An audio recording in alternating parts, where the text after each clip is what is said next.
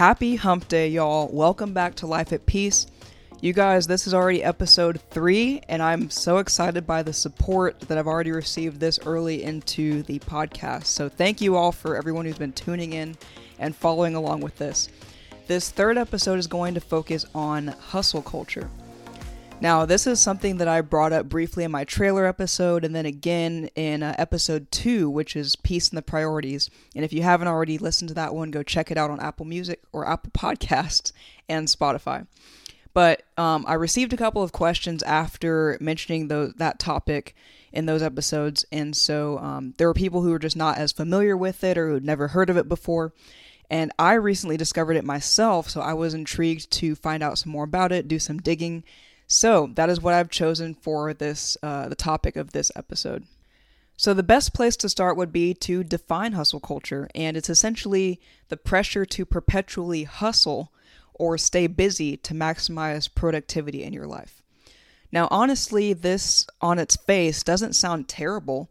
I mean, we associate productivity with good things, like that's a positive connotation, and uh, we tend to usually to casually throw that word around, like for me, I think of laundry days. Maybe I washed, dried, and folded my laundry all in the same day. Oh my gosh, I'm so productive. and like we just kind of casually use it like that. And so, on its face, you know, hustle culture doesn't sound all bad. And to be honest, I do get on a roll like when I'm checking stuff off my list and uh, just getting things done and seeing progress. And I'm like, yeah, what else can I tackle? Uh, what else can I take on today? The problem, though, is that hustle culture turns productivity into an idol. So Jackie Hill Perry, um, she gave a great description of what an idol is, and it could have been her or her husband Preston Perry, but one of them was saying that a, an idol is a good thing made into an ultimate thing. So work and productivity in and of themselves are good. It's good to make progress on things, to check things off, to get your tasks completed. But like every other good thing, there has to be a balance, or we'll find ourselves turning that good thing into the ultimate thing in our lives. So, where does hustle culture come from? Well, for starters, it's not new. We're not the first group of people to be busy or have distractions or things that come against us every day. But we are the first ones to live with Instagram and Twitter and TikTok and all these other platforms that I don't need to mention because you are well aware that they're out there. Heck, I'll even throw LinkedIn into the mix. It's no secret that social media is a giant contributing factor to the hustle culture lifestyle. Everywhere you look, you can see that someone has started a YouTube channel, a blog, um, a, some other side hustle, a podcast. um, but whatever it is, they've chosen to do it in addition to, in most cases, in addition to what their main hustle is or their nine to five or eight to five job that they already do full time. On LinkedIn, of course, I always see posts about people's professional achievements, their latest undertakings, all the commitments they're juggling, and just the fact that they work so hard. But maybe for you, social media is not really the driving force behind the pressure, but maybe you're just surrounded by people in your life that are busy all the time and they just go nonstop, and that's just what you're used to seeing. So for you, that's just the norm. Listen, all of these things are great.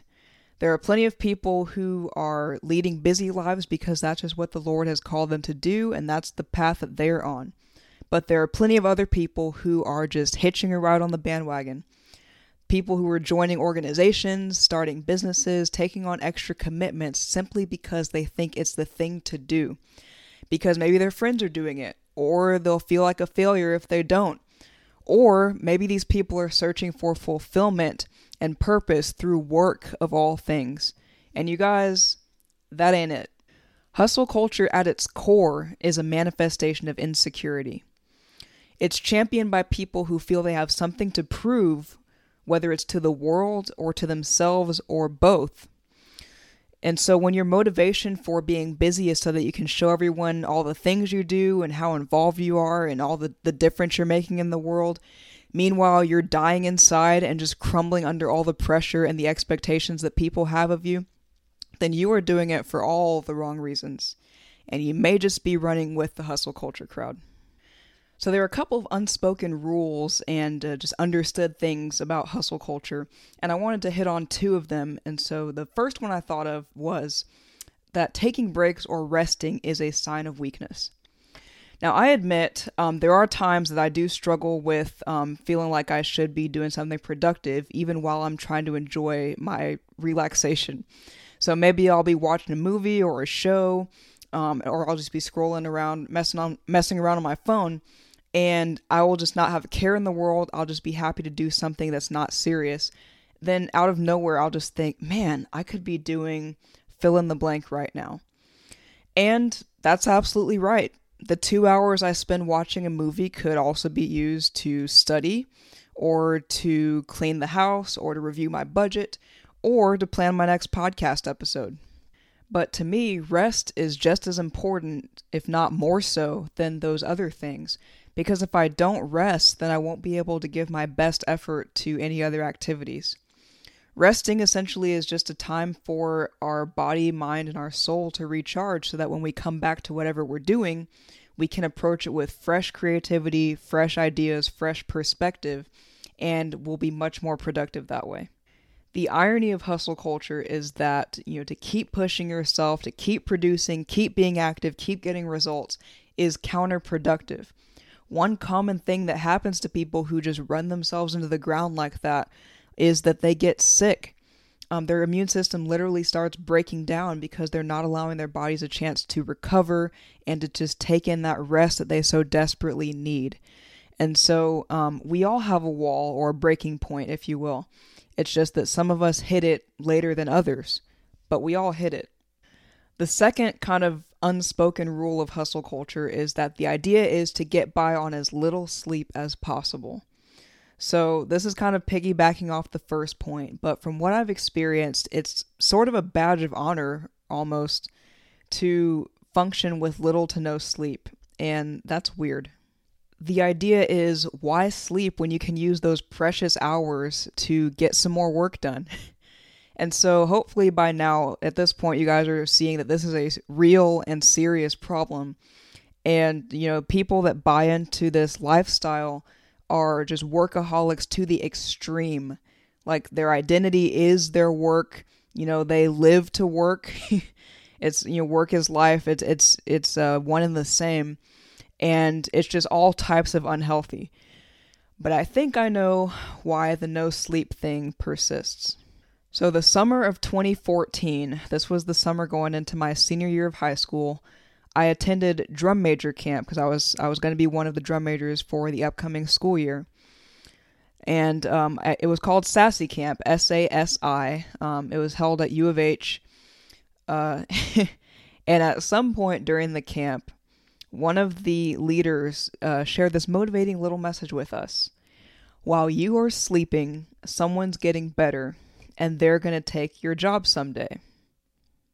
Now, I think it was something that he was told while he was in school, so he was really just kind of passing that along to us, but still not cool.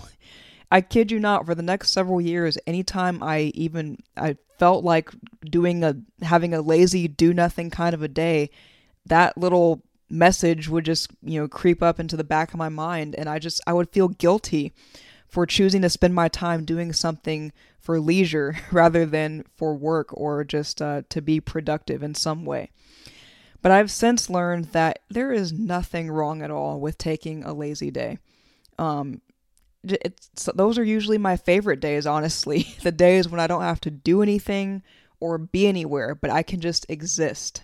So, this brings me into my next point, which is really just about the peace we can experience just by resisting that hustle culture and that pressure to always be working. In Matthew 11 28, Jesus says, Come to me, you who are weary and burdened, and I will give you rest. Guys, God gives us the green light for resting, for taking a break. In fact, when God was creating the world, and after um, on day seven, He created the world in six days, and then on day seven, He rested from His work. He didn't rest because He needed to rest. He's God. But I believe he did that to show us an example, to set that example for us and that precedent that it is okay to stop what we're doing and just to reflect on the work we've done, to enjoy it and to relax and not feel the need to keep pressing on. We all have moments when we're feeling weary and burdened, and the last thing we should do is ignore those feelings uh, for the sake of impressing other people who are also running themselves into the ground. So, with that, if you're considering starting a business or a side hustle or doing something else in addition to your mainstream of work, then ask yourself why. And if your reason is because it's what most people are doing or you feel like you should, then you should reevaluate. Um, doing something because other people are doing it is never a good reason to start anything. and it is not going to keep you going, especially during the times when it gets hard and you're not motivated or you don't feel like doing the work to uh, to keep up that commitment that you've decided to take on. And eventually, if you get into something for the wrong reason, you'll start to resent it because you will remember how you felt before you took it on and you'll realize as you're doing it if you're not motivated to do it by like for yourself you'll realize that you're really not interested in it and your heart's not in it. And you're just going to resent the fact that you have to do it and you'll be looking for any excuse to uh, to give up or to quit that commitment.